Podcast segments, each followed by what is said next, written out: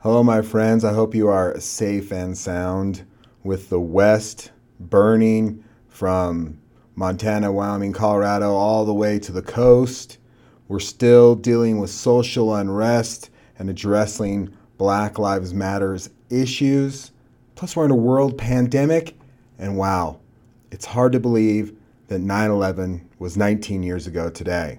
So much has changed my life, but the memories of that day, that month, those months to follow, are just burned in my soul. We all have our stories of where we were, and those are very important. And hold on to them and keep telling them. And my story is this I was working in New York. I lived on Long Island at the time. I worked at a TV news station. I wasn't working that day. Actually, I was in bed when the first plane hit. I got a call from my ex wife saying a commuter plane ran into the tower. So I was like, what? Ran into one of the World Trade Centers. So I turned on the TV just in time to see that second uh, plane run into the tower. And that didn't feel right, didn't look right, and it certainly wasn't a commuter plane. It wasn't a little tiny plane. There were big jets that were doing this. Something was up, something was amiss, and it was scary. So all the news stations started scrambling. My news station called me and just said, be on alert. And then I just spent all day long watching uh, New York City just scramble and, and try to help people, and all the rescue workers and police and fire department, and just trying to, to, to just save some people, to save some stuff, and not knowing what was going on, if we were under attack or not. We were. We were. They used our jets against us. And uh, it was scary. And I was 50 miles from the city, by the way, 50 miles from New York City. And I was just losing my mind. So I talked to a couple of my friends, like, let's go do something, uh, something different. We didn't realize just the magnitude of this. We tried to go to a movie, they're all closed. We uh, ended up going to Burger King to grab some food. And I'm standing in the Burger King parking lot, and I look up, and a couple fighter jets fly right over the top of us. That, that truly, truly freaked me out at that moment because I didn't know what was next. I didn't know what was going to explode next. It, it was just very scary at that moment. Then, over the next few months, I went to work. I worked at a news station, a 24 hour news station. Uh, I interviewed some I didn't interview some people. I was part of interviews. I was a cameraman, a videographer, that is. Uh, and we talked to so many people. I did so many stories. One of them was this guy. He was on the higher floors of the trade center and he got out through the fire escape and got down. And luckily, a fireman showed him the way and he finally got out onto the street. I mean, I'm kind of condensing the story. He's telling this straight faced, and I'm just like totally in shock. He's telling the story, and, and he got on the street, and another fireman grabbed him before the building fell on him.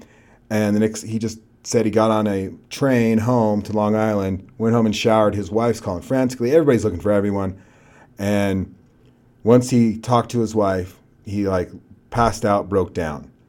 And he developed PTSD actually, and he, and he couldn't tell this story with any sort of emotion. If he did, it would drive up his adrenaline and make him pass out.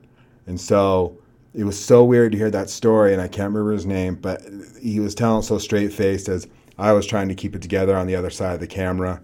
Uh, I remember uh, covering Giuliani in, in Manhattan, and we'd go to his governor's office or wherever he did all that mansion, did all the press conferences stuff, and that was downtown, and our editing facilities were uptown, and driving in the middle of Manhattan, which was not my thing from a while for a Wyoming kid. It was hard, it was tough, and I had a reporter with me that let's just say didn't have patience for anything I did that day.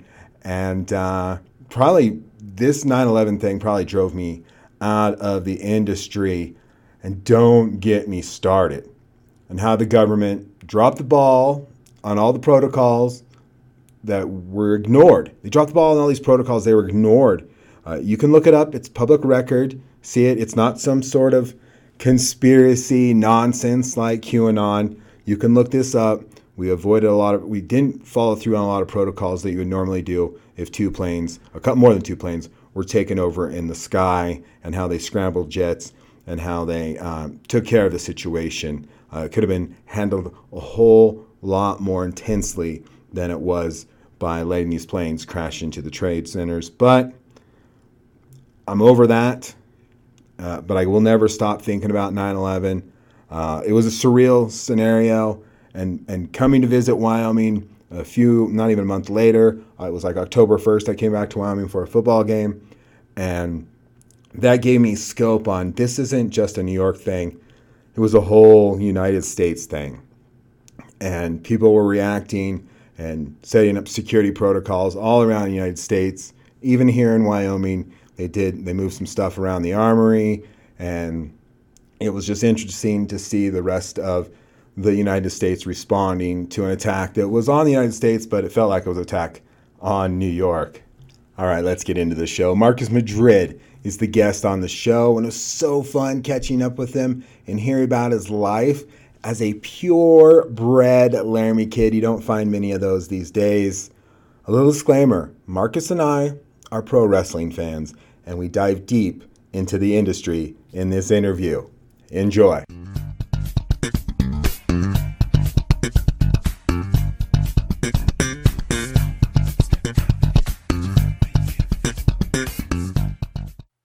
Was actually born and raised right here in Laramie, Wyoming. So born in Ivinson Hospital. Yes, born at Ivinson Memorial Hospital, just like both of my parents. Wow. Okay. And both of my siblings. Holy cow. Okay. So you're like that's one generation. You got your parents. Were, did they meet here in Laramie too? Uh, yes, they did.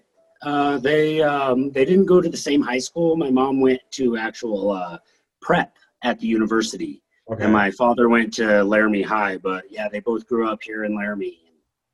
so how did their parents get to Laramie? Is that even another generation of Larameites? Okay, so the on my mother's side, um, her her father, my grandpa Norman, I believe his parents came over from Nebraska, um, the Johnstons. What was that? Kansas. Sorry, my sister's right here giving me a little Ah. confirmation. But yeah, they came over from Kansas, and then uh, her mother uh, is a full blood Choctaw, and she Oh. was from uh, the area, I believe. Do you remember what reservation kind of originally? But I know her parents owned some land around the Torrington area, and then they passed away, and then she went to an orphanage, and then you know came into a family, and then grew up in the Centennial Laramie area Okay. and then you know she met grandfather and then that's my mom's side my father's side uh, the madrid family name comes from a group that i don't know juarez southern new mexico arizona area migrated up you know but back then that generation it Uh-huh. would have kind of still been mexico all of it Wow. Wow. Yeah, you know, and then you know, and then that's where that side, the Madrid name, comes from. And then my grandmother on my father's side was born and raised in Kyoto, Japan. Okay. Okay. So kind of all over for me. Definitely. That's good. That's good. It's good to have culture. I'm just different shades of white. Like my Hey, family. I mean, it's, it's cool as long as you know the shades. It's still Yeah. great history. yeah. Uh, well, I'm, well, my Norwegian history, they're definitely. I'm second generation, I think. Both my grandparents are first, and Okay. I thought maybe I'm third. But um, it was, and they went to Norway, and not Norway, Norway to North Dakota, which I was like, oh, it's so ugly there. Sorry, North Dakota, but it is. But it kind of makes so- sense, you know. Norway, Yeah. North Dakota, like all right, climate's Yeah. similar. You can acclimate, all right. I think it was cheap land too. So yeah, totally. a lot of Scandinavian Norwegians took into went to the north of the United States, and I was like, we have so much more United States. Why'd you have to settle up there? But Like, no, we got weather. here. We're good. yeah, we're good. It's all right. And so that's where like yeah, most of my family comes from, and then Irish and English, and none of it. Although I can't, I can't trace it back to like Mayflower or anything like that, which is okay. It's usually Yeah. uh, was like post World War II, I think, is most of them. I mean World War One Nice. and before that. So it's, very new I don't history. know, and it's kind of hard sometimes. Once you Yeah. get back a, couple of generations, Oh, yeah. things just get a little murky, and it's like, ah, records get shady, and you get a story from an aunt and a different story from a different uncle, and My great grandfather came over once, lived a life, went back to Norway, came back again, and that kind of started my branch of the family. Yeah, oh wow, yeah, he snuck that's back. cool. Yeah, yeah. It was very interesting in that fact. I was like, oh man, couldn't you just stayed? Like, but and and people didn't live very long back then, so like, it was he had a couple wives, a couple kids that didn't make it. It's just because the harshness of it all, Yeah. just living. Mhm, Yeah, So- like you said, life expectancy Yeah. wasn't as long. So, are you? You got siblings? You like you said, yeah, I got one in the room. Are you the oldest, younger, mid, middle? How's it work out? I'm the middle kid. Uh, right here, I got my older sister. She's hanging out right now, and then I have a little sister too. Um, I believe you're familiar with her. You know Macy Yes. fairly well. I don't know if you've met my older sister Morgan. Uh, she's a year, and a half- almost a year and a half older than me. Uh, but she's lived in and out of Laramie here and there, so I don't know if you've met her before. But yeah, I'm the middle kid, the only boy in the family. We're very much alike because I am both those things. I am the middle child. And, well, my parents are divorced, so I'm the middle child on one side and then the youngest on the other. But I'm the only boy in the whole thing. So every once in a while, I get told I'm the favorite because you know what? I don't think like my mom. That's why I get that one. yeah, I had uh, one of our younger cousins once, way back in the day. Uh, she actually asked our grandma on our mother's side one time, "Who's your favorite grandkid?" And yeah, she kind of bluntly said, "Marcus." I think it was more of a "shut up, kid." you know, you guys are annoying us. You know, I'll put you in your place. But yeah, I got told that too, and I think a lot of it was just I was the one boy. You're just different than the rest. Yeah, we get in our own our own stuff, but Yeah. it's so much different. Especially having female siblings. Yeah, we're like we don't quite show the range of emotions. They do. Um, we don't express them very well either. But yeah, being the only boy. But I was always like, they're like, you get in his way so much, and I go, yeah, you mow the lawn, you shovel snow, you do what I do, and you might get a break in curfew. Like that might be Yeah. the thing. I don't know. Like honestly, growing up, Morgan had to do just as much, if not Oh, yeah. more, be like that kind of thing. Like I mean, parents were pretty even on things like that. Like, no, you're both here. You both go do chores. I have a Yeah, six year difference. Just get out of our hair for a minute. go do these chores, then you can go play. I have a six year difference with my older sibling. She's and she so she blazed the trail for me, like laid the groundwork. Was another parent kind of too, but oh, totally. Like she was more of a princess, a queen, a cheerleader, and I was not. That I was very different, and because I was a middle child, and that's what you kind of being is the the older sibling, and yours is in the room, sets the standard. You want to be different, Yeah, and and you get I get I got tired of being Rochelle's little brother, and I wanted to be Justin. She was the original Rude, by the way. Those Oh. Yeah, we had the same coach. She had him in basketball, uh, uh, track, and I am in football. And this was growing up in Oregon, and he called her Rude, and I came along to play football, and he was like, "Oh, you're Rude's little brother." So I was a little brother again, and I was just and like, "Okay." after a little bit, they just dropped the little brother. Yeah. Well, I moved here to Laramie and picked up again. I never said, hey, call me rude. Flash rude, shortening that down to rude just makes sense. And Yeah. so about my junior year took shape and started becoming the name again. And I never said, hey, that was my nickname in Oregon. I was like, yep, that'll that'll do. I understand. Yeah.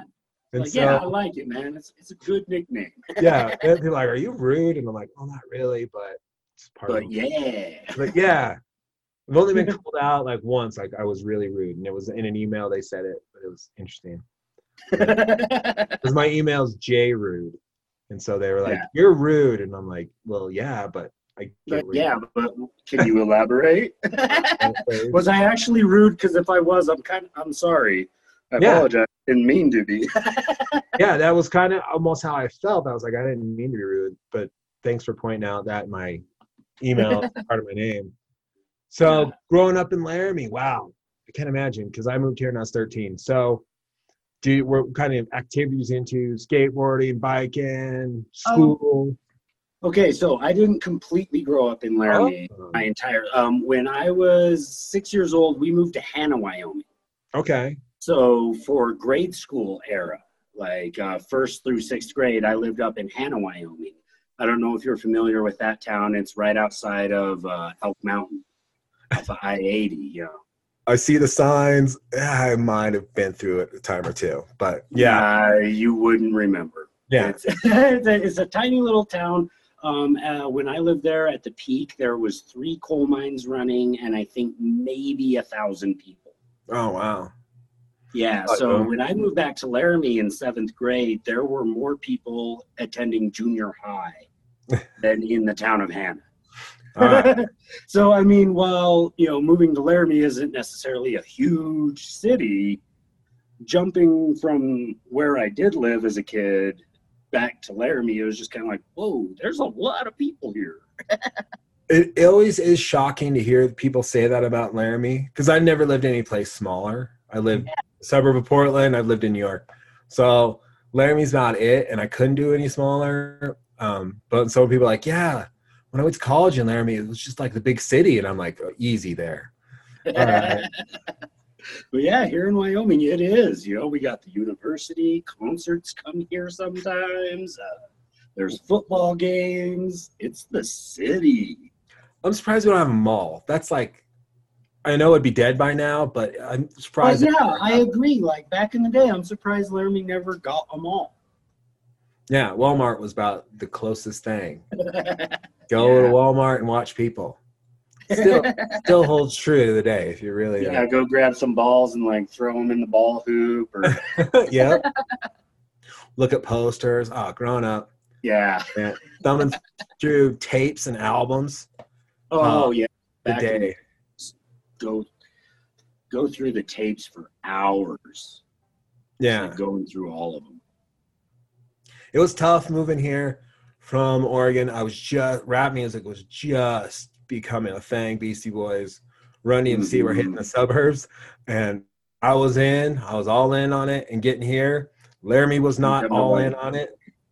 It was sad to be like, "Do you guys got this?" And they'd be like, "Uh, what?" Or like, "That's the edited version." I'm like, "Worthless, worthless you crap." Top. Notch Records? Did you come Oh, here yeah. when Top Notch? Oh yeah, Yeah, they were still cool enough to where yo, they may not have it, but they would order it for you, and I love them for that.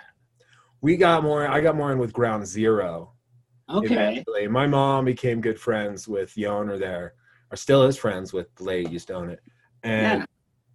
and actually Tamara, she lives down in Belize now, still friends on Facebook. Cool. Uh, but I remember there and like uh CDs, my like the first CD I ever got, my mom bought me CD player and was like, I got you a bunch of CDs, but they're on order, but here's C+C Music Factory. And I was like, oh All right. not kind of the rap I'm into. I know she was trying to steer me one way. I heard this was rap.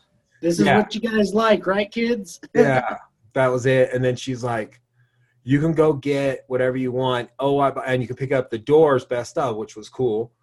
But the first CD I, I ever bought straight up was NWA, 100 Miles from Running. Uh, yeah, she hated it.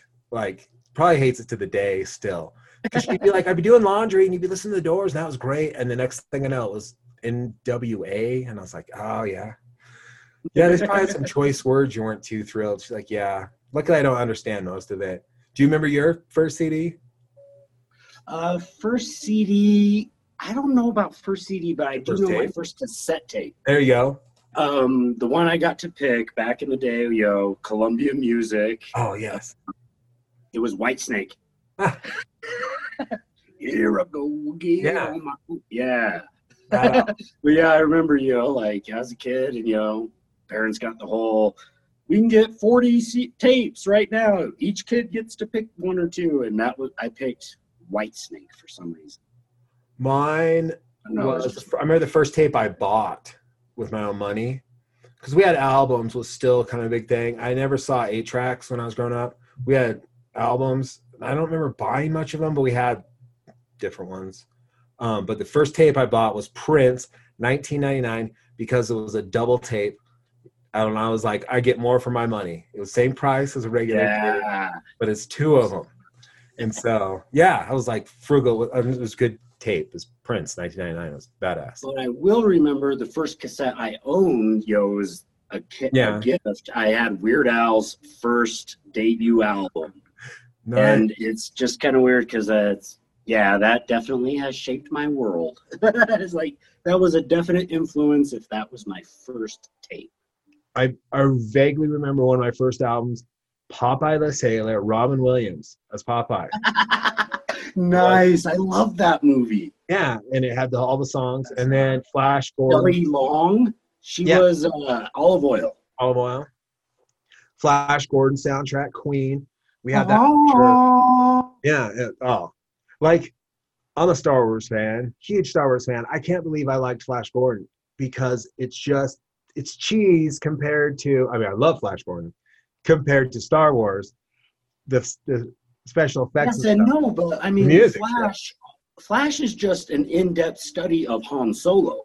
Sure.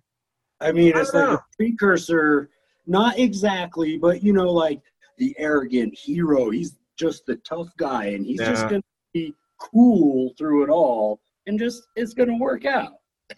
but I, yeah, those I, soundtracks were definitely shaped my musical life as a kid. I think my sister was into them a lot. My older sister and the older siblings are like, "Here, I like this music." And you're like, "Yeah, me too."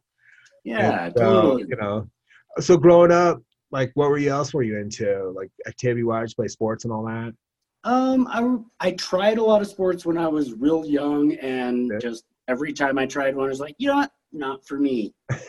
it's just I don't know. I'd rather read a book. I, you know, I don't know. You know, I tried everything. You know, at least Good. once. You know, because I figured you got to at least try. Tried Yeah. soccer, tried t-ball. That's how long ago it was when I did the baseball thing. I tried basketball, tried football, you know, tried them all, did a season, and it was just like, eh, not for me. Um, I was always more into just, um, I, I was a book nerd. that's awesome. Yeah, you know, like um, I remember as a kid, uh, I think it was second grade, I had a teacher that had this rule that if you got done with all your work before everybody else, she set up an area in the back of the classroom where you could go and quietly read. And I Oh, wow. that was the greatest motivation in the world for me. I would bring a backpack full of comic books and mad magazines, and I would work hard, be a great student, and get done before everybody just so I could go back and read Alfred E. Neuman and Spy versus Spy.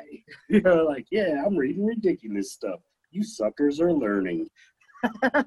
Maybe you inspired other people to Yeah. quickly get their work done so they could show up, read some Mad Magazine right there. That's no, nobody ever joined me. no. I liked reading Magazines, good stuff. I like I played sports. Uh, I think it was only because, well, my parents were like, "Well, sweet relief for a couple hours. You go get to practice and you got to do actual events and stuff." Yeah. Um, it was reasonable them. T-ball, I I didn't even try that. I didn't try baseball. I think I tried playing with my friends and I sucked and I was like, nope, done, never again. Yeah. And Um, actually, I remember in T-ball, um, two games in a row, somebody hit the ball and I got hit right in the junk, line drive. oh, And you know, it's like I'm seven years old, worst pain in the world, and it's like, yeah, th- I hate this sport. that's not good. the worst thing in the world. Why do we do this? Why Yeah. is this a thing?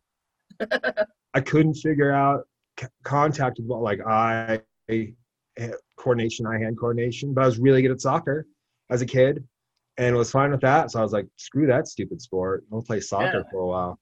And then later on, played softball in life, and was like, oh, if I would have gave it some time, I probably would have liked baseball. But oh well. Exactly. Better you know, had those that Yeah. first early bad experiences, like, nah, screw this. Damn, no, never again. Wrestling. I should have known better. My, you know, first bad experience in wrestling, but I tried another year. Ugh, See, wrestling's another thing because they don't understand the wrestling I wanted to do. yeah, I hear you. I Yeah, it's like, understand. I could, could we not have a high school like sports entertainment wrestling? Where's I would that have turnbuckle? excelled at that. I would have been all state. I would have like quadruple level. I could have scholarshiped on that. I'm like, where's the turnbuckle? Yeah, like I don't even like. Yeah, there's no ring. Where's my entrance music? Where's my entrance? we, were- we I remember in one year wrestling in seventh grade. I remember this drill specifically because you got it was tag team wrestling, and you literally could tag out, but the circle was too small. It was a smaller inside circle, not Yeah, big. and all you could be be in mixed pinned and reach out your arm and get tagged out. I was like, that's not right. You should be able to drop Yeah. elbows right about now. yeah. Like, come on, like, I mean, distract the ref. My guy can come in for like at least three seconds. yes and so yeah sports like i always ask question and then i get all excited when people tell me they read stuff because i was like man there's a good portion of my life i wish i would have read more than bashed my head into things for a little while because like later in life you things start popping and cracking and oh, i sound like a popcorn machine and i'm like i enjoyed every second of the sports i played but i totally did not use my brain like i should have at the time because I, I enjoy reading now and I'm I enjoy learning, but at the time when I was growing up, it was just bare minimum to play sports, so I could just bash things, I guess. So when I hear the stories of reading, yeah, I understand the other way too, because you know, looking back at my childhood, just like you know, even though I sucked and I was uncoordinated, and you know, I had a tough time at those sports, I maybe should have toughed it out and done two seasons of that. Maybe I would have gotten a little better, and you know, so it goes both ways. yeah, yeah. I guess everybody has those past regrets, but Yeah, about not playing or do playing or whatever. I always laugh Yeah. at guys who are like, "Man, I wish I would have stuck with football," and I'm like, "But you didn't." And we're still all alive. We're doing all yeah, right. exactly. I mean, and at the like- same time, you had other great experiences. yeah i was like you play another sport and football's not for everyone and that's fine and it's like college college not for everyone and that's fine you can go don't prom isn't for everyone don't Yeah, do that if you There's don't go. all kinds of things like Um, that that are titular moments in people's lives, but not everybody hits those milestones. They yeah hit other things. yeah oh yeah i like i think about i hit my prom dates are listening i think about prom and they were fun but if i didn't go i'd still be a cool dude adjusted today Oh yeah, not thinking about prom or anything like that. But it's fun, uh, at, kind at the time. But it seemed the whole thing kind of seemed outdated at the time. I can't imagine what they think now. But so you're growing up in Laramie.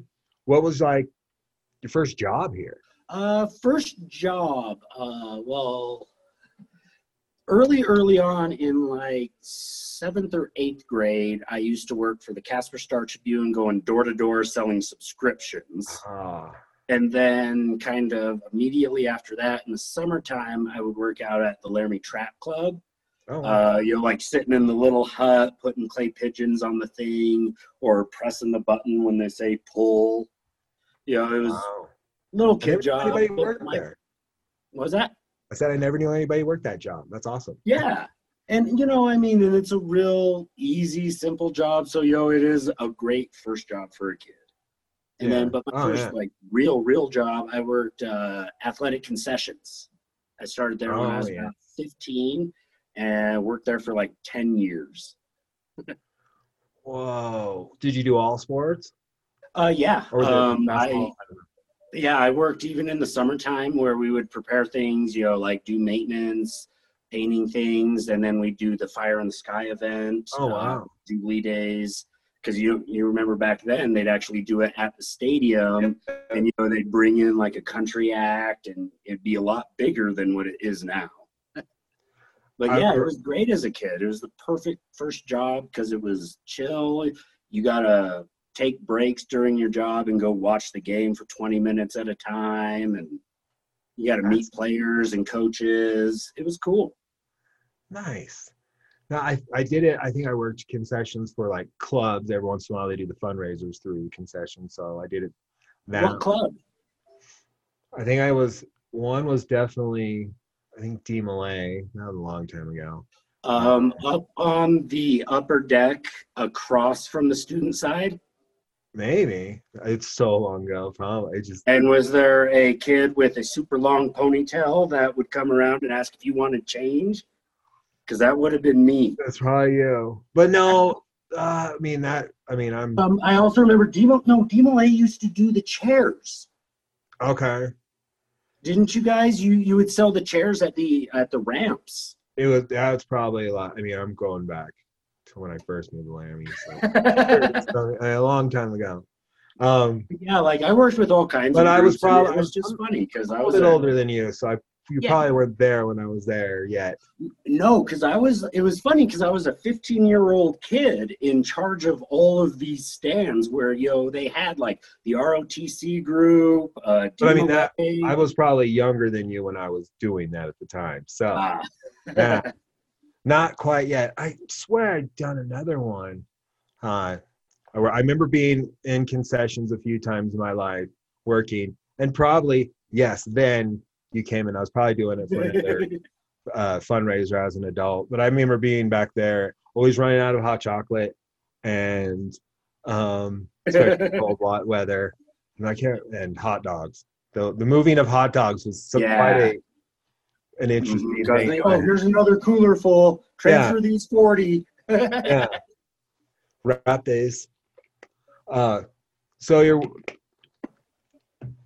working concessions, getting to meet people, and reading a lot. Would you do continue? uh, Were you just a good student all the way through like high school and all that? Uh, yeah, through high school. I mean, yeah, high school was kind of just a breeze, really. I did drama in high school. Uh, that was really cool. Uh, my sophomore year, we got to go to Scotland for the Fringe Festival and perform there. That was really cool. Uh, that was kind of the reason I got involved with drama because they had an overseas trip, and it was just like, yeah, Oh. I can do that. and yeah, that was really awesome. So I did that throughout all of high school. I got into plays. We all did, you know, first through Yeah. sixth grade, and then after that, it became like electives. And I still, I, I had like a drama class, seventh grade in Oregon, eighth grade, pulled the non-athlete move. We did not go out for basketball. Went out for the school play. I was in the Velveteen Rabbit. I was a doctor. I was barely on stage at all. But this first time I got like the full makeup and everything. That was pretty cool. Made me look like an old guy, and I got to say like three Nice. lines. Was- Hey, it's then- fun. yeah. Um did I don't know if I had in ninth grade had any drama classes. Maybe. No, I don't, I don't know. But I always did I liked them, but I never went all out because athletics was first. Yeah. So like I would have been in the drama club but it met on Wednesdays when I had football practice and I was like, that's not gonna happen. But I remember in 10th grade, we did a we had a drama class.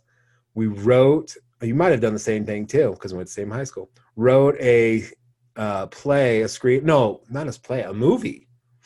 And everybody wrote certain characters. You wrote a character and character development, and you fit him into this. is a murder mystery. That's what it was. Okay. And I wish we still had the videotape somewhere. It'd be terrible, but it'd be fun to watch. Yeah. Um, just to see how uh, you wrote out the character. I was a total like hip hop guy it was funny and it was great and so and then i went to college and did some drama classes too and those were the those were like the like really Yeah. really good people i was like oh my god i couldn't be in the play with you guys you know Yeah. hang with high school kids. just a class. I'm not really auditioning. yeah you guys are awesome like so but it was always fun Yeah. and i'm always like kicked around the idea i was like man i wish there was a big strong community theater in laramie i would definitely look into it Yeah. Um, I know that there's uh, been a lot of people up in Centennial that have been Right. doing things for years. It's just, it's Centennial, it's a small community. So there's Yeah. just not a whole lot of people to get involved in it. But I've heard they've yeah. done a lot of good things. Yeah. What plays did you act in? Did you stuff like that? Do you Um, recall? okay, so when we went to Scotland, you know, I was I was the newbie, you know, I was the squash more. So I got, Okay. you know, once again, limited lines. I was a photographer in a play about a wedding. Ah, Stand over here. All right, move over here. You know, kind of thing. Um, after that, you know, we did uh, we had the Readers Theater plays that we did every year for state drama. You know, the ones where you move the big blocks. It's kind of Oh yeah. um, and then we did a musical one time, Crazy for You. I was just kind of a background guy. I can't sing. in fact, back in junior high, before I did drama, I, w- I was in choir class, but a lot of times I was the narrator, designated that guy. It's like, That's you weird. have a good smile and a lot of good energy, but uh, yeah. And well, with all that reading you did, you probably didn't stumble over your lines very well because Yeah, you're very well read. So that translates into your vocabulary. yeah So like, exactly. I could read a card good. yeah. So I mean, not a lot of kids can stand up there and read. I mean, stumbling over that. I mean, not maybe not the perfect. Oh word yeah, for sure. I mean, it was something that definitely not everybody could do. Just kind of the public speaking thing, just Yeah. standing up by yourself. America. well, at least you knew that you couldn't sing. Like, there's a lot of people out there. I, I mean, I go, I sing really well by myself. oh yeah, it's like I sing great as long as no one's listening. yes, I hear you. I still are singing in the shower. That's Oh yeah, I love singing. I just Yeah. don't think anyone needs to hear it. Yeah, I'm not trying to make a living off it. I mean, I do. Ch- I do stuff with my voice, like this podcast, my radio shows. Oh, so I know my voice is good enough, but it's not good enough to sing lyrics anytime soon. I'm all right with that. I prefer to display my talents other ways. I'll voice over a commercial for you. I'll Yeah, read in public like you do. That was that's easy. I- yeah, exactly. I'll read a thing. I'll do a voice. Yeah. And mine, I think mine started with I was president of DECA in high school. Um, I joined the club because they came to the high, the junior high, and it was all girls, and they were pretty good looking. And I was like, "This is a club I want to be a part of." Yeah. I'll do that. Yeah. What is and so I joined up, and I was like, "Oh, marketing and advertising." Eh, I wasn't that good at the competitions, but by the time I was a senior, I became the president of the club, and I had to speak in meetings, and I do a lot of stuff. And from there on out, people like you didn't care anymore. You, you could talk to anybody. You could talk in public. I was like, yeah, and I don't have any trick where I'm like, oh, they're all in their underwear or anything like that. I'm like, uh, hopefully they're paying attention. That's all. Yeah, that, that's pretty much it. Just smile and hope they're listening. So, what's I mean, did you continue like post high school with any sort of acting and things? Um, not really. Uh, that first year out of high school, you know, I went to college for about two years. Yeah. I never finished, but you know, that's just I didn't. Uh, but I did some drama classes. I did uh, independent study. We did a documentary film about Chicano history in Laramie with uh, Dewey Gallegos. Okay. and uh, that was really cool. You know, I mean, it was it was low production. It was just a student film, but it was so much fun. We did a lot of research. We talked about La Llorona, And uh, yeah, it was it was a lot of fun. But I mean, after that, I really didn't do much. Yeah, well, I it, I stayed. I did broadcasting in college, which I thought I was going to go to marketing, deck, and all that stuff, and learned all the behind the scenes stuff. And I didn't pay attention enough growing up because that's all my stepdad did. He kind of Yeah. guided me in there without really me figuring out. Like that was kind of his way of going. This is what you should do, and I got. I was good at it. The production stuff's great. It's fun. Um, I, I've been beaten down by management now, where I am a manager, so I don't get to do as much video stuff anymore. Yeah, And so every once in a while, I, I get to test my skills. But uh, then I became like an in front of the camera person, and I did interviews because I know what they expected behind the cameras, and I was like, yes, I can do this. yeah, And so, but yet, I would love to work on a movie or documentary, and I always think about ideas and stuff like that. It'd be cool. So you're a person I should definitely talk to you about. yeah. I'd love to work on something like that. That would be fun. Yeah, because yes, you can speak in public too, and Yeah, but you're doing the research and you did that kind of stuff, so you kind of have an idea of what it would take because you actually worked on a little bit of a movie. yeah. Uh, so, graduated high school. Did you want to go to college? Did you want to go to? Did you go to the University of Wyoming? Uh, yeah, I went to the university. Uh, I was an education major just because Okay. I happened to get a scholarship right out of high school Oh. that that was part of the requirement. Uh, Uh-huh. it wasn't necessarily something I had a passion for, Oh, but I got- got a scholarship. So, you know, I was like, yeah, I'll take it and I'll run with it for a minute. And I tried and it just wasn't for me. Um, I don't know. It just, I don't know. I just didn't have the patience to explain things over and over and over to somebody, you know? I don't know. It just wasn't a thing for me. I I really thought I was going to be a teacher for a little while there, because I loved coaching. Um, Yeah. A lot of people said you'd be a great teacher, but my dad is was a is a retired teacher now. I was a teacher at the time. Talked me out of it. Totally talked me out of it. He was paying for college, at least half of it, and was like, I don't know about that one. And I was like, wow, because my stepmom's a teacher, my stepdad is in education, like he worked taught at the college level. Uh, my mom worked in the university, so education was thriving in my family, aunts and uncles, all that. And I love I loved coaching. I worked at summer camps. I thought it would have been a good path, but broadcasting has led me into IT work. So however that worked out, it's not Yeah. necessarily, you know, I can understand being a teacher is some dedication to take beyond beyond just getting that degree. Yeah, it's not just learning your material and presenting information. Like Yeah. it's being a lot more involved with personal lives. And I don't think that's something I took in consideration when I initially was like, yeah, I'll be a teacher. I can go ahead and stand up and tell kids what's what. Like, no, it's more than that. And I think that's when I realized, you know, I was like, yo, I just don't think I have that kind of dedication that I could give to every individual student. So I just kind of backed out of college. Um, I went into cooking. Oh, Uh, I cooked for like 15 years. I've worked in every aspect of hospitality and food service throughout my life. Uh, yeah, I've worked um, up and down the Rocky Mountains, uh, Winter Park, Denver, Yellowstone. So I've got plenty of that kind of experience. That's kind of where I went after I stopped going to college. I was disappointed when I got to college that I wasn't more prepared by high school for college. Yeah, I didn't know how to take notes very well. Like there should have been a whole class about taking notes. Whole Yeah. like your entire senior year should more have just been that kind of let's get you ready for your next stage, not Yeah. just here's another history class. Or regurgitate tests. Okay, we're gonna test you every three months to see what you've learned. All right, but I can tell you what I've learned in three months because the curriculum you just laid out for me in that math class is what I've. All right, standardized testing was just stupid to after a while. It still is.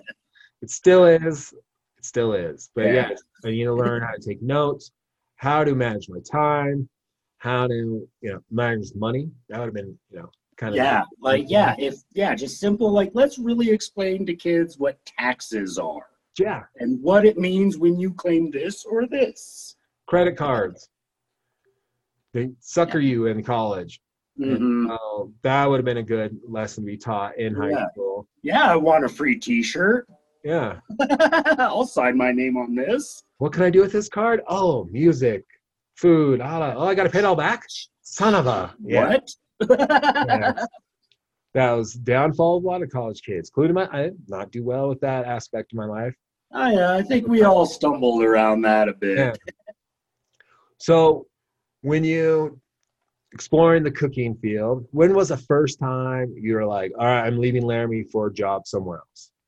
Um, well, let's see here. Uh, I worked at the library. Okay, let's see here. After concessions, I worked at the Overland for a while downtown, back when they were still open. And that's when, then after that, I moved up to the library. And I worked there for a good while. And then it was when they opened their restaurant down in Winter Park. I first actually moved for a job. Uh, Uh-huh. before that, right out of high school, I decided I'd move to Denver. Then I, you know, I was 18 years old, couple buddies, let's get an apartment. Yeah, let's just go and find a job and figure it out. And yeah, of course, we all stumbled, and it was a bad idea. you live, you learn. But uh, yeah, the first that. time I moved for a job was yeah when the library opened that restaurant down in Winter Park. I went down and helped them open that up. I kind of remember that. They still have a restaurant down there?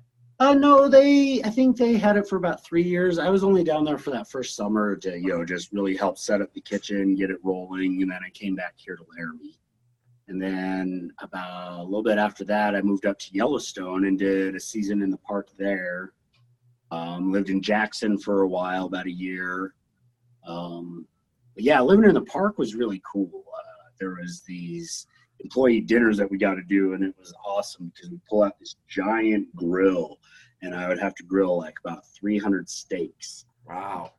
Yeah, it, it was the great, greatest day of work you ever have. Just standing there for four hours at a grill, flipping ribeyes. I remember you being there and you were like talking about the music scene and you're like, it's cool. And then you walk into another bar and it's another bluegrass band. Like it's all bluegrass bands. And I was like, yeah, I guess if you like bluegrass. Oh, but after a while, you don't. And so kind of made me laugh. It was very popular at the time. It seemed like there were lots of Yeah. bluegrass going on. It was. There was a huge bluegrass boom for- a while there. Like that was the thing. It seemed like. It must be easier because they don't pack around drums. I, I mean, That makes Yeah. sense. that I makes mean, you got your mandolin, you got your fiddle, and you got a banjo. yeah, maybe a bass your- in there. that's a carry-on. Yeah, yeah, you can do, but you can do bluegrass carry on. Like you wouldn't have to bring any other equipment, unless you like you make it difficult when you add the bass and the drums. Yeah, exactly. That's just extra stuff. And so, like, I I like bluegrass to a point. And Oh then yeah. I want some bass and drums. I don't mind the ones that have bass in them. Um, but like people, I'm like everybody knows I'm a huge jam band fan, and they were like, "Why don't you like bluegrass as much?" And I'm like, "To a point, man." And then we gotta kick it in the butt. We gotta get the drums in there. Yeah, totally. Well, it's one of those. Uh, everyone assumes if you like jam bands, you like all jam bands. yeah, It's like, no, they're us jam band guys got our little tweaks and our little, you know, preferences. I'm You know, like, I'm not I'm not a huge Phish fan. I hear you. I, I- I- love the Grateful Dead. Yeah. you know, it's just kind of eh.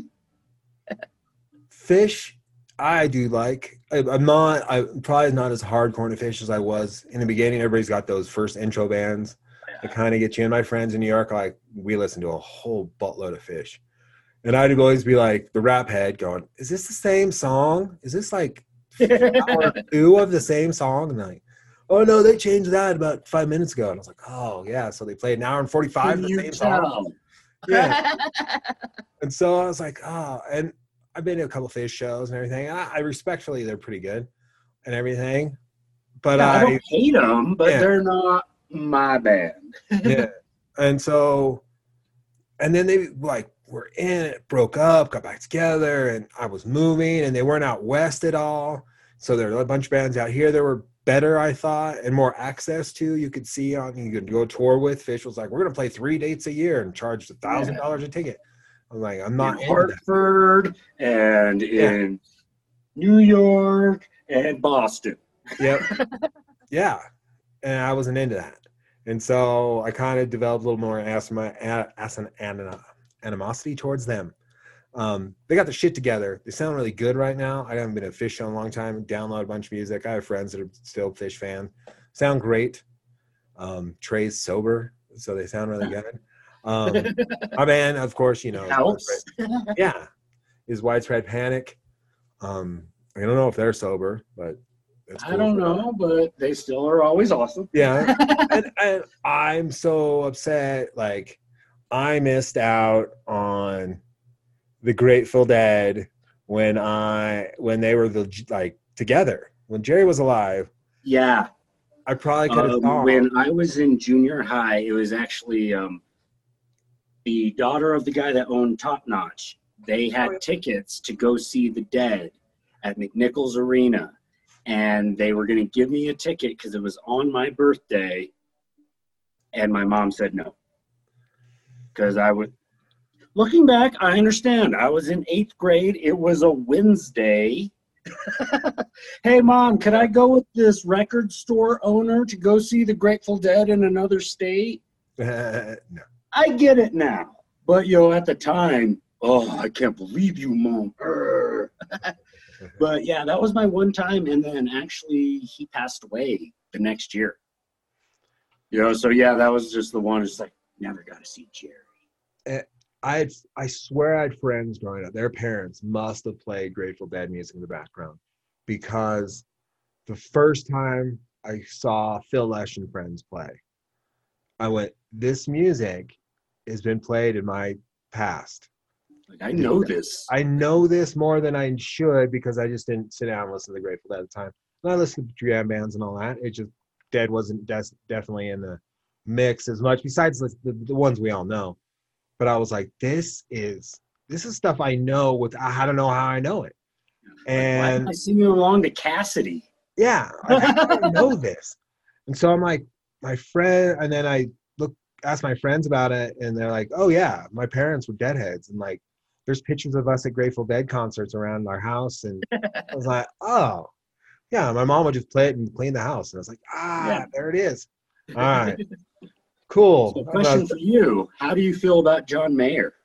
Um, at first, Have you heard him with Uh, the Dead? Yes, I have. I've heard Dead and Company, and at first when they were getting together, Mayer wasn't singing, and I was like, "This is a good idea." He's a sick guitar player.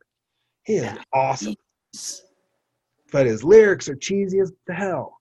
And so I was like, maybe if they don't let him sing, that that'd be cool. That'd be a nice, interesting Dead mix, and let everybody else do it. But now he sings and he has his songs, and I don't. I it's fine. Um, I will. I prefer my dead delivered in other ways, like further and.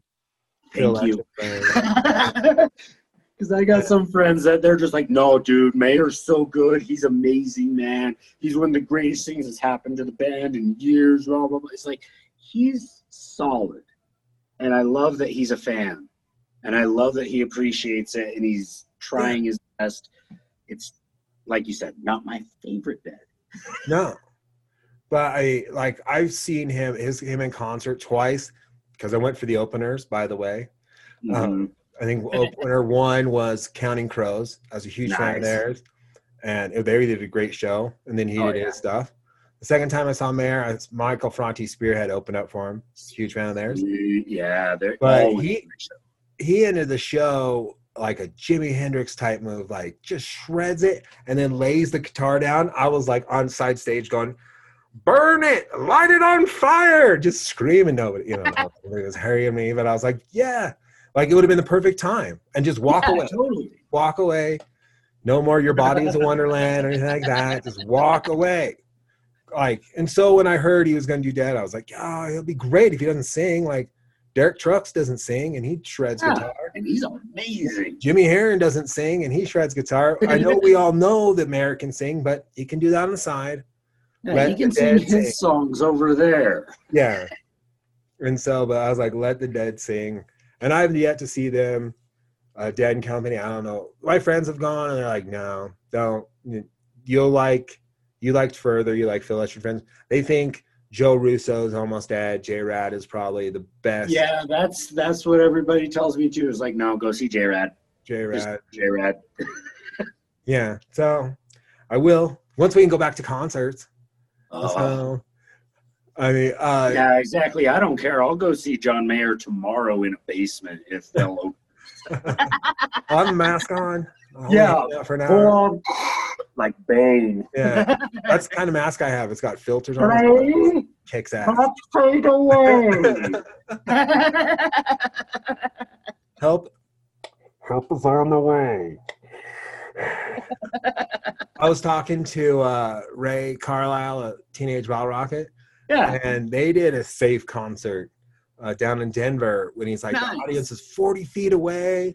Uh, they're only there for an hour. Everybody's got their little spots.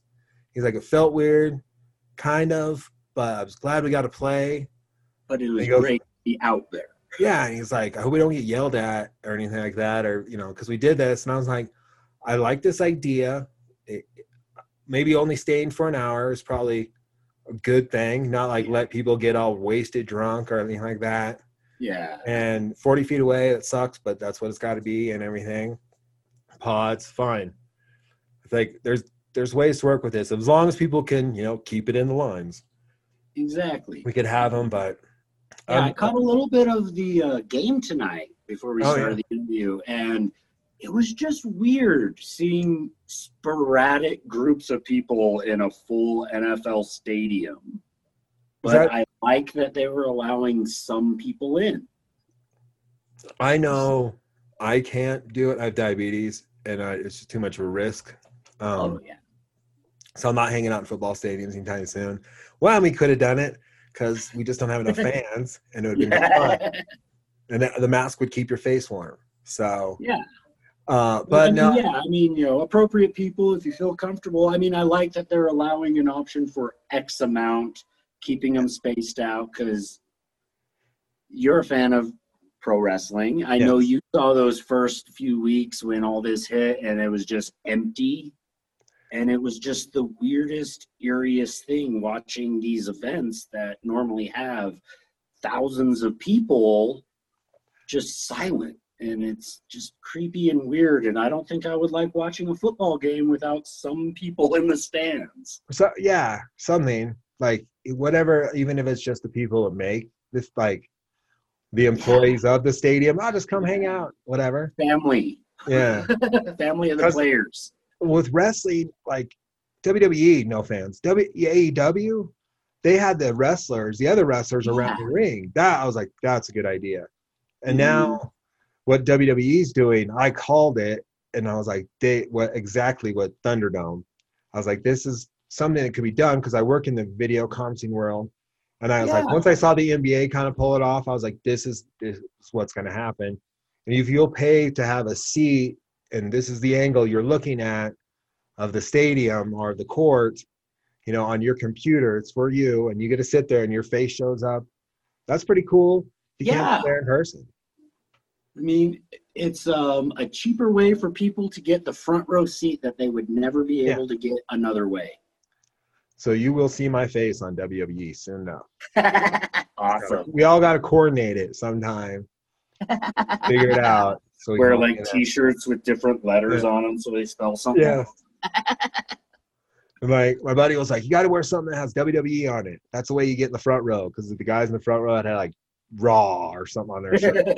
It's like, ah, that's how you get. dress up like macho man Yeah. Um, there are people that do. Like your sister would dress up for macho. Like she just has my a macho. sister dresses up like macho man just on like a wednesday Yes. Yes. Yeah. Of course. Like, I got the day off. Time to put on the mustache. brother. Yeah, dig it. I was born at night, but not last night. Green rises to the top. But I, I one thing about Macho, I love Macho Man. He's a great wrestler. Growing up with him and everything, it seems like people get like not the true wrestling fan are like they immortalize Macho more than some than he that's definitely gets immortalized as much because because they recognize the voice and the Slim Jim stuff. Yeah. I'm like, I was like, because there's years of Macho Man. I was like, God, I'm done with this guy. Like he I'm wasn't over macho. It's yeah, and his so entire WCW run. the the second Macho Madness thing where he had the slick hair and he was with had all the women. That was a weird version of Macho Man. hmm Yeah, I agree. It wasn't the macho man. Yeah, yeah. And so, but looking back and you see all those classic interviews and and the he was great on the mic and I can play that stuff and listen to it all the time. And it's fun, but I was like, I remember when it happened. And there are parts of Macho's career I'm like, yeah, there are other wrestlers I immortalize more than him as a wrestling fan. Sure. Um, weird thing for me growing up in Hanna, um, I was not actually a WWF fan really at all. Okay. Um, oddly, just where Hanna was, we got the USA Network, but we didn't. The feed that we got, it didn't broadcast WWF at a good time, oh. so I couldn't watch it. You know, it was either way too late at night or it was Sundays when football was on and Dad's watching football. So I can't, you know, they're not watching wrestling when Dad's Yeah. And so I was a WCW, NWA kind of guy the whole time. So I was always kind of, those guys are cartoonish. These guys are real wrestlers. They use their names. You know, it's Barry Windham. Yes. You got earthquake. But, And I don't know. I was kind of like a little snob as a kid. Like this is real. Prof- you know, I know it's all kayfabe, but this is real. er, well, I moved when I moved to Wyoming. We had TBS, and I don't think I had that in Oregon. In Oregon, I originally became a fan of wrestling from Portland wrestling, regional wrestling, and I didn't really know it was Saturday nights. I didn't really know WB existed probably for a good two years of Portland wrestling, or any of that existed, and then they're like WWE's coming to town. I'm like, oh, what is this? And they kind of was like, oh, wow, this is bigger than that garage wrestling. top oh, what I yeah. yeah. And so when I moved to Wyoming, TBS was on, and that's where NWA, WCW was really picking up. And so the first class of champions, Sting versus Ric Flair, I was in. Now, I mean, I, I totally was like, I don't know about WWE anymore or WWF at the time anymore because this is better and it doesn't seem as cartoonish. And Yeah. were, and that was when even when cartoonish stuff worked. I mean, but I was like, this is even though they do documentaries on NWA back then, it was all hot mess and character, and I was like, but it seemed more real than any. Like, yeah, exactly. That's what I'm saying. It's more real. Yeah. You know, it's like it's just a dude fighting for the championship and Sting. and this one guy with face paint, that's crazy. But uh, they had the Four Horsemen. They had the I mean, not the the Dragon Steamboat was my ultimate hero Dragon. Yeah. kid. That match with him and Flair, I remember as a kid, like watching the clock, like it's it's eight o'clock. Why is it still on? They're they're letting them go over the limit. I was like freaking out as like a little kid, just like it's still going, and it was like a forty minute match or something. I got to stay up late. I was Yeah. Sting. I was a Sting fan from that moment on. As he's over this shoulder here, you can kind of see. Yeah, That's a collector's Sting. He stays in the box. and so I was, yeah, I was a Sting fan from. I even had got my my haircut like his, and even had stupid With the rat little tail for a second. Yeah, that I, I I first time I like reached back and grabbed it, I was like, no, this has to go. I think all of us that grew up in the '80s, early '90s, at Yeah. some point you had a rat tail, and Well- then you're like, "This is a bad idea." Yeah, I was like, I do this for a wrestler. Like this is weird. I gotta this gotta go. I'm like, "What? Somebody touching me?" A lot of my friends had the mullets, which I never got into. Um, the longest my hair, besides that little rat tail experience, I just grew it shaggy for a little bit. Sixth grade, when I was all into like Mötley Crüe and uh, Ratt and that kind of metal music, headbangers, ball stuff, and then I started playing sports, and it was short hair from there. Now every once in a while, I toy with longer hair, but yeah, I remember cutting my hair like the Stinger for a long time, uh, and then I was like, I know I, I might have had long hair when he was growing his out, um, but I looked more like Johnny Grunge than uh, Public Enemy. I was a dead ringer. Totally. I was a dead ringer for him. I was about 300 pounds, close to 300 pounds, and had like the right facial hair, the right. So my buddy and I, my buddy and I were Public Enemy one Halloween, where I was Johnny. We carried a table around, but never put anybody through it, and so good. what a good wrestling talk. Name your top five. Who you're personally are your top five Ooh, all time or current? all time? God, current. All time. Okay. Uh, Got to go with Steamboat. Steamboat's Yeah. just he's the guy, and then Sting. He was he's he's the hero as the kid. I, yeah, Then after that, man, it's hard because you got your classic guys. I mean, Bruiser Brody, that guy was, if he was alive today, he would be the biggest star in the world. He would be the one guy that they would book to like decimate Lesnar and stuff, I feel. well, yeah. He's uh, Meng, you got to throw Meng in there. wow. That's Meng, that guy, the Tongan death grip, that was like the ultimate move as a kid. I thought like he got that on your throat, you're just done. So that's four. And Meng goes back to like Wild Samoans. I thought, yeah, Tongan kid. Uh, no, he wasn't actually part of the Wild Samoans because the Wild Samoans were uh, yeah, yeah, you're right. Afa and Sika. That's more of the uh, family line of The Usos and Roman Reigns. those yeah. and those. Rock. Where yeah, there are um, Samoan, whereas Meng is Tongan. Tongan. Okay. Son is uh, Tama Tonga. Okay. You know, from a Bullet Club over in New Japan. Okay. Yeah. At I know uh, and his his brother tags with him. Uh, what are they called? The Guerrillas of Destiny. I don't watch enough New Japan. Wait, wait, we got four. I missed. Did I miss your fifth? Okay, number four, uh, number five. Who would be number? I gotta go with Cody. Rhodes. Yeah, Wow. I, honestly, what he's been doing and the way he portrayed Stardust, and you could tell in his eyes how much he hated doing it, but he just went all out. Oh, he's He's like, yeah, this is what we're doing, then this is what we're doing.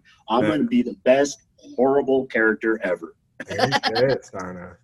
You know, and then he goes to New Japan, he does the Bullet Club, he starts AEW, you know, I mean, he's got the lineage. Uh, one of the great things, pro wrestling has been one of those that's been embedded in me since I was a kid. Like, my mom used to tell me stories as a young, young kid. Like, I feel a lot of parents would have brought their kids up on stories of the Yankees or their favorite football team or something.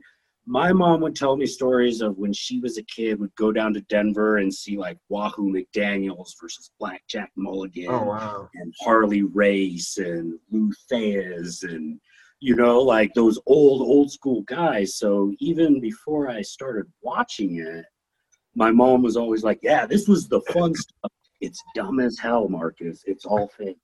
But get into it. It is so much fun. And you know, and I think that was the best thing was knowing that it was a show from day one you know, never getting that moment as a kid like, what?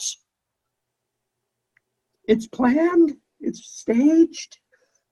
I, I never, you know, it never was a heartbreaking moment. It's like, yeah, of course. You can't hit a dude 19 times in the face with a chair. Yeah. I I think I had to go and watch it to go, okay, this Yeah. is well worked out. Like I figured it out as a kid. I was like, all right, there. And then yeah, I was like, well, if they actually did that, they would kill him. And Yeah. we couldn't watch that guy wrestle anymore. So that'd be bad. So Yeah. I understand that. And then it, but then yeah, you slowly figure out how the rest of it works along with it. My it was my stepsister. Well, at the time, my dad's girlfriend's daughter. Saturday night, staying at their house. She's like, let's watch wrestling. We're like, what? What's that? Turns it on. I'm like, this is great. And um it turned, you know, I had other grandparents that liked wrestling too. My parents weren't really into it, but they were like never against it. They're Yeah. they, they'd be like, you can't, you know, put your sister in that hold or stuff, stuff like that. They, Yeah. and they look down on that one. Um, but like, and then we'll go into my five wrestlers because one Yeah. of them in Portland wrestling is Billy Jack Haynes. He was a Portland wrestler out there. Um, Alright. he was the ultimate good guy. Had Oregon on the back of his trunks, and yeah, ultimate good guy. He had a stint in WWF for a little bit. Um, Sting, I'm a yeah, like I said, I'm a Stinger. Yeah. Like from, I'm a huge Randy Orton fan, and that's lineage. I mean, growing up in the business Is the best heel probably ever. When Randy Orton is on, nobody's better. yeah, yeah, and so like, I really get bored when he plays the babyface. Like, yeah, sure, whatever. You, you gotta do it every now Yeah. and again to keep things fresh, so you can Yeah. have that heel turn. Yeah, and then but when he's kicking people in the head, that's the best. Oh, yeah. Yeah. Uh Ram- Orton. Oh, Shawn Michaels.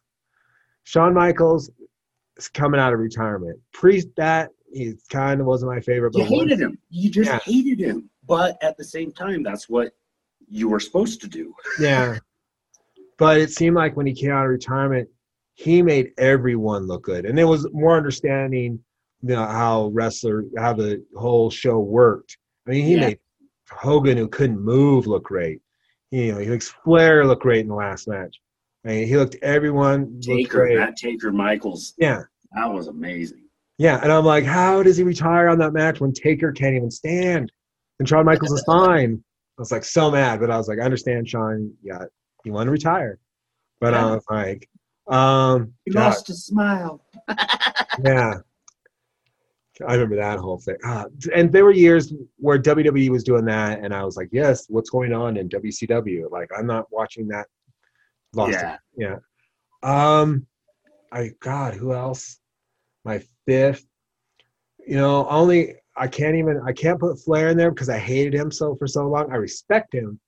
I hated him because I was Sting fan. I agree. Yeah, Yeah. that's right. He can't be on that top. He can be in the top ten, but Yeah. he ain't in that top five. and so but i mean if i have to go like you know, rushmore i think flair's up there before a couple of my other ones but yeah um because i think he's probably the best in ring out of ring everything if you could combine it all Especially of his generation. oh yeah Nobody was better than Flair. and everybody sees flair and goes okay that's what i gotta That's do where we need to get to. yeah and so i i, I would say uh who else was in there bret hart is pretty good if i could eliminate those wcw years where it's just garbage Yes, we don't talk about those. yeah But no, I agree. Bret Hart, back when I was, you know, of that age when it was one or the other, you picked right. one and ran with it. Bret Hart was always that dude on the other side was like, yeah, but I like him. And it was weird because, you know, I love America, but for some reason it was just like he was on that whole, you Americans don't respect Oh, me. I'm a real wrestler, rah, rah, rah. And it was just kind of like, he's a dick, but he's kind of making some points. We are rude. We should respect him a little more. He is really, you know, like he's being rude about it in a mean way, but he's making points. I don't like this. won my first my first WWE match, WWF match. Uh, main event was Heart Foundation against Bulldogs for the title, and it was non-TV, non-TV match. So, uh, I mean, the, the Heart Foundation kept the titles, but it was he. You looked at those four guys, even though you know Neidhart's accomplished. Same with uh, Davey Boy and Dynamite Kid. He was the one that probably was going to emerge as a Like, you star. could just tell he was crisper. He just Yeah. was a little bit better than those other guys. and it kind of ruined me. me. was amazing. Oh yeah, it kind of ruined me when Bret started talking more because I didn't think he was that great on the mic. And he had that best of blah blah blah, but I was like, man, he's that silent assassin in the ring that would just get things done, and and I like that aspect of him. And then yeah, he ran into that whole "you Americans" and all that. and it was like I kind of hate it, but he's got a, got a point. grumble, grumble. USA. all the I think you have to as a wrestler, you'll earn my respect if you can be both a good guy and a bad guy in your career. Yeah. I love what John Cena does for charity work. Uh, I think he's great for that. I hate the wrestler because he cannot be a bad guy. Don't you just want it so bad? It's like Hogan, you know. It's like, come on, dude, just just turn. Like Yeah. if Cena was able to do some sort of NWO heel turn, Yeah. boom, that would just blow up that whole industry. I'm like Cena if he can play, and then and Jimbo was explaining it to me, being the former wrestler that he is, goes, he can't. He like the heel. at this point. He the heel calls the match, and the the face reacts. They they might throw their words in there. There are a few moves in there, but the heel is the guy that directs the whole thing. And he's like, Cena can't. And I was like, What do you mean can't? I was like, look at all these guys that were just the faces of faces, good guys. And he's like, no, like he sucks at it. He's, so he just default face. Beat me up for a while. I'll get my moves in and then win. And then I react and do my seven moves of doom. and so I was like, but I love. I mean, some movies he's in is real funny, uh, but the character just, just I hate. But the person, great. yeah, like all the respect in the world to John Yeah. Cena, the man, the character. Screw that guy. yeah it's so weird like i was like because hogan did it because everybody does it everybody turns it's what it is and you get shocked and you're like wow wouldn't you love to see the people just freak out i mean they just turned roman reigns bad they put him with paul Yeah. heyman and he was going to be the face of the company for a while, but now we Well, can really thinking it. about it, I think Steamboat's the only other one I could think of that they never tried. Because even Sting, they kind of tried to make him a heel here and Yeah. there, Oh, and it yeah. just they're like, no, people are still just cheering. Yeah. you know, like I think I think he pulled it off. not many guys that they never—they're like, no, he's just the baby face. He can't Yeah. be a bad guy. Yeah, I think if Steamboat would have had been a career now, they could have easily done it. But back then, Mhm. it was. I mean, he's the goodest of good. Yeah, It's easy just to a cheer. smiley for. good guy. Yeah, easy cheer for old Steam. I saw he was in that first match, first uh, one I saw was Steamboat versus Macho Nice. The- for the Intercontinental bout. Liz with us with him. I think I slapped Macho on the shoulders. He came out because the intros were just tiny, tiny Yeah. back in the day, and so you just all run over there real quick. Yeah, Macho on the shoulder. Uh, was did you what? What's your first uh, wrestling event you went to? Um, actually, it wasn't until I was in high school when um, WCW came Oh, through to. Casper. Uh, they did an episode of Thunder. I actually Okay. I had hair down to like my elbows. I dressed up in a trench coat, painted my face like Sting. Nice. nice. It was ridiculous. Mine was like Portland wrestling. I did a couple of those, and WWE came out to Oregon. Um, I didn't go for a long time. My first pay per view was Spring Stampede, Denver, Colorado. Nice. Um, we went and waited in line for tickets at, at the place and got autographs from DDP and Kim. Uh, my buddy had the Playboy that Kim posed in, and he she signed it, but signed it under the table. So, and I had a poster of DDP that he signed real quickly, and he had the U.S. title. He let us, he let people pick it. It's it was, those things are heavy, like yeah, they're like a good chunk of metal. Yeah. And so and then I was at uh speaking of Shawn Michaels, uh the first ever elimination chamber. And it wasn't its own pay-per-view. It was at uh I believe Survivor Series. One of those. right. Yeah. And Shawn Michaels won the title in it. Like after his retirement and everything. I mean, it was crazy. It was awesome. I was like, man, I can't believe I'm getting to see Shawn Michaels win a title. I didn't think that would ever happen again Yeah, totally. at that time. And so it was pretty cool. And Elimination Chamber too, which you can't see anything because it's just all metal and chain. yeah. All the good stuff's seen at home on pay per view, but in the arena, you're like, okay, I think I don't know. There's shadows moving in there. I think RVD heard it. RVD might have hurt his throat on one of the mat in that match. It was it was a oh, squeaky chair. It was interesting to watch that kind of event live. And so, did you have you hit a pay per view yet? No, I've never been to a pay per view actually. Um, there was the one time when they came through to Laramie. Oh, You yeah. know, it was like years ago. It was back when I still worked concessions. Oh yeah, And, you know, they all knew I was a I was a fan, so they were like, "You can be in charge of the concessions, guys." And it was cool. They hooked me up with a couple free T-shirts. Oh, and sweet. before the show, I was you know talking with some vendors and everything. And Stevie Richards comes out of nowhere and like high fives me. Starts like, "What's up, dude? How you been, man? What's been going on?" Blah blah blah. And then he just sees it in my face. You're not Dennis, are you? from Arizona? Like, no, we've never met. Like, you know who I am, right? He's like, well, yeah, I know who you are. Uh-huh. You don't know who I am. you know, but it was just hilarious. That's Like, I'm sorry, man. High five, man. Thanks for coming to the show. That's great, Dennis. Yeah, and then uh, Ric Flair told me not to bother him like three times. Because I had my old school WCW trading card. I was like, "Come on, dude, give me, give me your autograph." not now, kid.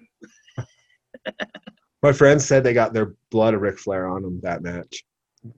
Uh, I wasn't. I was living in New York at the time, so I wasn't here. Everybody's like, "Were you at that one?" And I was like, "No, I missed out." Uh, I got to see some like pay per views out there, so I'm okay. Nice. Yeah, Oddly, one of the nicest guys I met there though was uh, Triple H.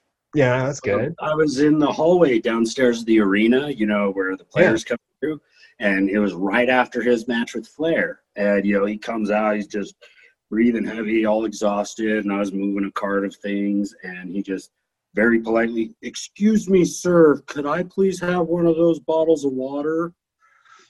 You know, it's just like, Yeah. "Hey, well, of course you you're kind of the show here. Uh, how many do you You know, need? of course, you, how many? Yeah. You know, and it was just it was just kind of awesome. I thought that you know after right after his match, he was just really cool and nice instead of a hey you water, which if he would have, I would have been the same way. Yeah, sure. How many? yeah. You, you know, sometimes it background workers we don't get that kind of respect. Uh, Yeah. from, the, from the talent, we'll say. I, I've worked video, so I've been stepped on, pushed on, yeah, Yeah. moved it's away. just kind of funny when like you know you get like one guy who's like a mid carder who's the yeah, biggest jerk ever, and then the top dude is just the nicest, politest dude ever. that's odd. Reminds me of when I met Jay Z when I was working for News 12 Long Island, and uh, we went to we went to interview him, and so I'm pulling my camera up to my shoulder, and he's like, "Hold on, player," and I was like, oh, "I'm a player. This is awesome." In my head, I'm like, "Yes." and he's like, "Can I grab your camera?" And I was like, "Sure." He's like, "Oh man, that's heavy. How do you do that?" You know, he's asking me all these questions about my job, and I'm like, Jay Z is legitimately interested in what I'm doing, where he could He doesn't need to talk to can buy a thousand of these cameras at any moment. And so he's like, Well, you need it was a celebrity softball game. He's like, You need any food, any drink, just come holler at me, I'll get you whatever you need. And I'm like, Come holler at Jay Z. All right. Yeah, Jay Z, can I get a sprite? Yeah.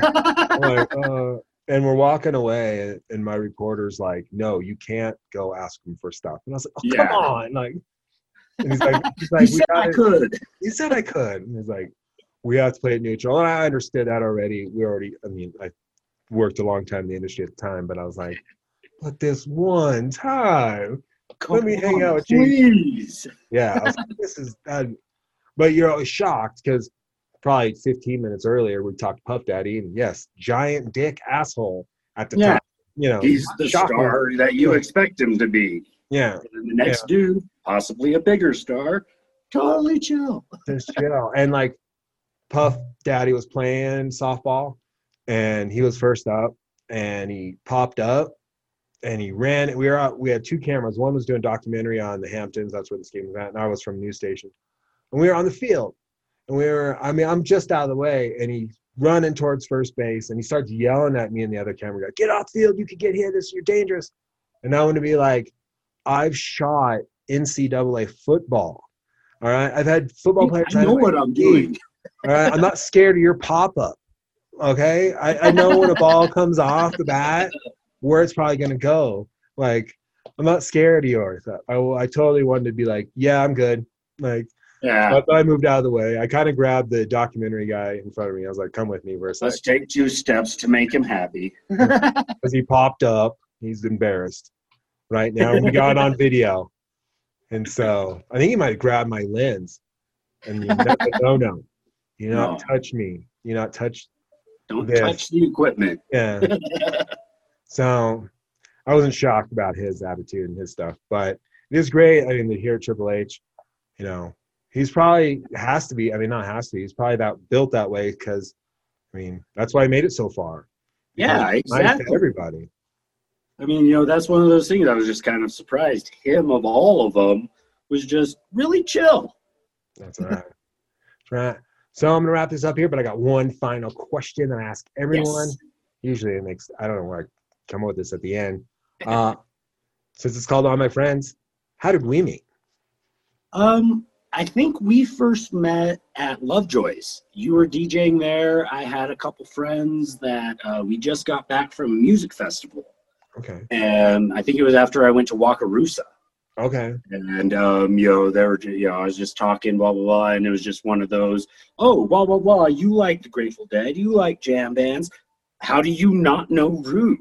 You know, and just one of those, and it was just weird because after we broke it down, it was like, yeah, we we had like 20 mutual friends, and I hung out at Lovejoy's quite a bit at that time, and it was just, yeah, how don't we know each other? True. I think when I first met you, know, I just assumed we knew each other. Like Yeah. we just started talking. I mean, I didn't. I don't know. I, I Like I think we'd seen sister. each other around, Yeah. but didn't you know like never really talked and hung out or anything. It was like, yeah, I I've seen him around. I know that guy. well, the next thing it was like, probably, I'm sure, yes, it was music talk, and then Mhm. that's all. And I was Oh, like, and once again, at the same time, I don't know if I ever thanked you.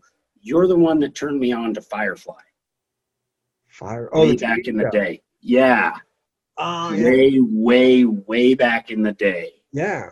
And I barely watched like I'm trying to remember who told me to watch that show. Might have been Raleigh or something. Somebody did. And I totally just blew their brain one time. I was like, yeah, if they didn't rip off Star Wars so much, and like, what? And I just was like, God, Han Solo is the lead. It is, but it's good. it's good. Firefly's good. Sorry, people, if you love Firefly. I'm just saying Yeah. the guy that introduced to it. Oh, it um, is hundred percent a rip off of Star Wars. Yeah. Like it's. I always thought it's the stories of Han Solo that I wanted to hear. Yeah, there you go. They never gave us. Yeah, I very much felt it was a Han Solo vibe to that whole thing going on. And I was like, and that's Chewbacca. And those are the droids. And I'd Uh-huh. watch it again and then narrow it down. But Firefly, yeah, I- that's enough. So during this pandemic, I mean, were you watching a lot of stuff in the background because they're not making new shows half the time, Yeah, and I can't buy into some other stuff. So I'm like, oh, I should watch Firefly again. go That's a back good to one. this one. That was a good one. I totally binged that. Right now, I'm watching. I'm watching Walking Dead again, oh, nice. and and so I'm only in, Depending on where you are, that's a really good show.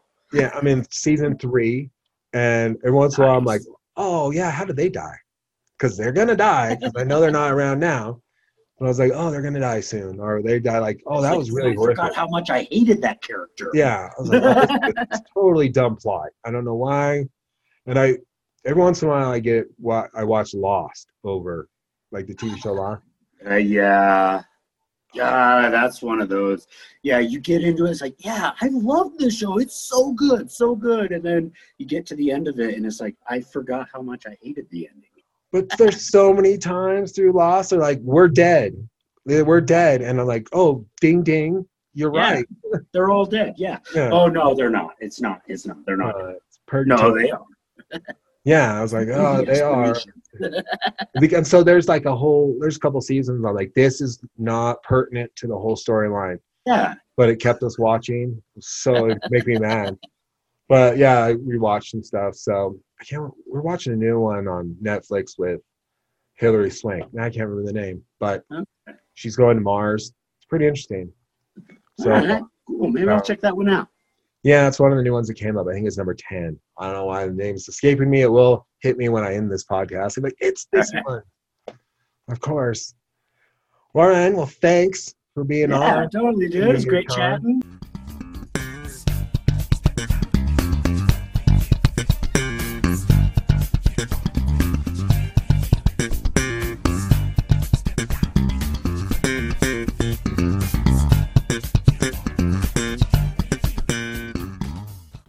Name of that Netflix show is called Away. It's pretty good. Go check it out. Milo, Milo Carlisle, where is my drum beats? I know school just started for you, but we need some drum beats for the show so I can promote you and your musical talents. Now, thinking back to my top four, five wrestlers, yeah, Bret Hart's a good fifth, and I just probably couldn't think of him at the time, but I overlooked guys like Triple H, The Rock. I really like Adam Cole. AJ Styles is amazing to watch. No, so those are some of my current favorite wrestlers. But as far as the Rushmore goes, as who's done such great stuff for wrestling, that's another story for another podcast.